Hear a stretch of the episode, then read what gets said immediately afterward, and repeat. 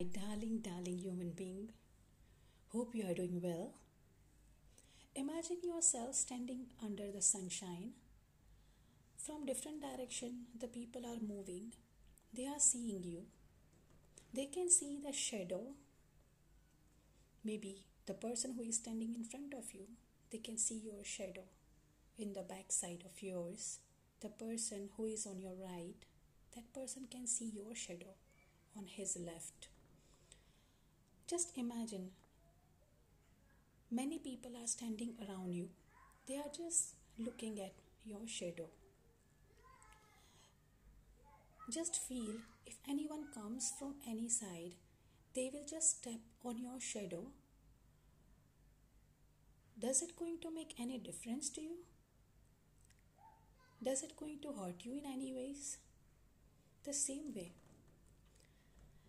हमारा शेडो मतलब कि हमारी इम्प्रेशन जो और लोग बनाए हुए बैठे हैं, अगर वो लोग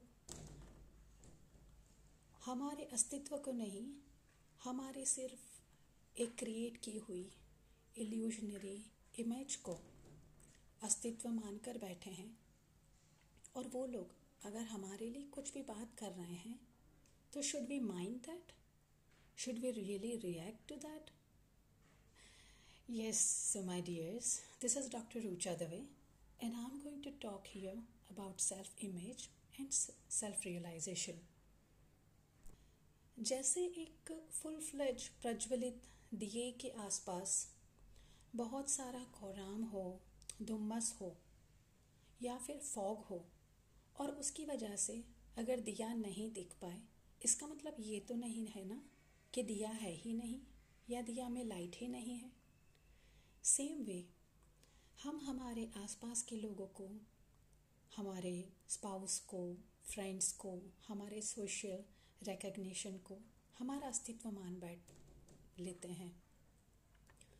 और सिर्फ़ उसी सेल्फ इमेज में हम शायद हमारी पूरी ज़िंदगी निकाल देते हैं। क्या हमने कभी भी सोचा कि can I go inwards can I just go within me क्या पता शायद हमें, हमारे अंदर उतरने से एक बहुत ही गज़ब खजाना मिल जाए। हमारे आसपास की दुनिया भी बहुत मायने रखती है। मगर इसका मतलब ये तो नहीं है कि हम सिर्फ़ एक कुप मंडुक बन जाएँ। कुप मंडुक का मतलब है the frog in the well क्या अब ये समय नहीं आया है कि हम अपने आप को देखें? क्या हम सही में सिर्फ़ कुपमड्डुक बन गए हैं?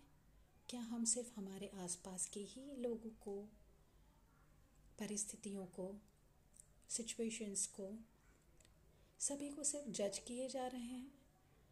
और जैसे जैसे वो लोग चला रहे हैं, ऐसे ही क्या हम चले जा रहे हैं? या हम सही मायने में अपने खुद के अंदर उतर कर अपने खुद के लिए जागृति लाने की कोई कोशिश कर रहे हैं? क्या हमने कभी भी ये महसूस किया है कि सभी संबंध, सभी परिस्थितियाँ इतने अच्छे हमारे पास, घर, गाड़ी, सब कुछ होने के बावजूद कई बार हमें खालीपन क्यों लगता है? हमें दिल से बिल्कुल ही वैक्यूम हो गए हैं, ऐसी फीलिंग क्यों आती है? क्या हम कभी भीड़ में होने के बावजूद भी लोनली फील करते हैं? क्या हमने कभी भी ये ट्राई किया? कि जो हम कुक मंडुक बने हुए हैं, इन्हीं सबको हमारा अस्तित्व मान बैठे हैं। Is it possible to break the wall and go out of that is it okay if we can just go beyond the limit तो क्या अब आप भी मेरे साथ अपने अंदर, अपने चैतन्य से मिलने के लिए उत्सुक हैं? क्या आप भी तैयार हैं? अपने अंदर के खजाने को ढूंढने के लिए believe me the whole universe is ready to help you to guide you and to lead you in words. So, can we all expand our hands and hold our hands together and start going into our inwards journey? क्या हम हमारे चैतन्य की तरफ़ प्रयाण कर चुके हैं? So let us start मैं, आप, हम सबको एक प्रण लें कि आज जो भी सनशाइन है और जो भी हमारे आसपास का जो शेडो है और लोग जिस भी ढंग से उसको इंटरप्रेट कर रहे हैं, लेकिन हमारे शेडो को कोई भी रूइन नहीं कर सकता है स्टेप नहीं कर सकता है। हम सिर्फ़ हमारे अंदर के चैतन्य पे, अंदर की एबिलिटीज़ पे और हमारे खुद के ट्रेजर पर ध्यान देंगे और काम करेंगे। So let's go together so welcome to the journey of your own self welcome to the journey to find your own treasure. Thank you, guys. See you very soon. Hello, my darling human being listening to my this audio. Welcome to the journey of exploring your own self within. ज़रा याद कीजिए जब भी आप एक mirror के सामने एक दर्पण के सामने खड़े रहे हों और सामने से कोई बड़ी सी लाइट हो या ऊपर से सूर्य प्रकाश आ रहा हो आपका साया, आपका शेडो आपकी अलग अलग एंकल से दिख रहा हो। क्या आपको लगता है कि सामने वाला कोई भी व्यक्ति आपके दर्पण में आपकी प्रतिमा ना देखकर आपके सिर्फ़ इस साए को देखे और उस साए से ही आपके लिए जजमेंट करें? This is doctor Rucha Dave आज हम बात करने वाले हैं कि कैसे हम हमारे मूड का रिमोट हमारे प्रोग्रेस का, हमारे एस्टेब्लिशमेंट का रिमोट हम किसी और के हाथ में दे देते हैं।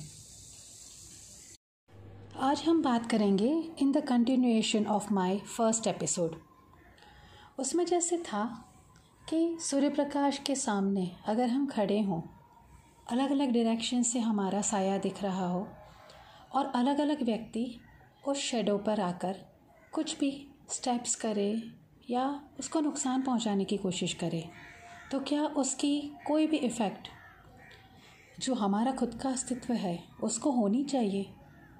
इसका तात्पर्य ये था कि फॉर एग्ज़ाम्पल आपके सामने बहुत सारे लोग खड़े हैं।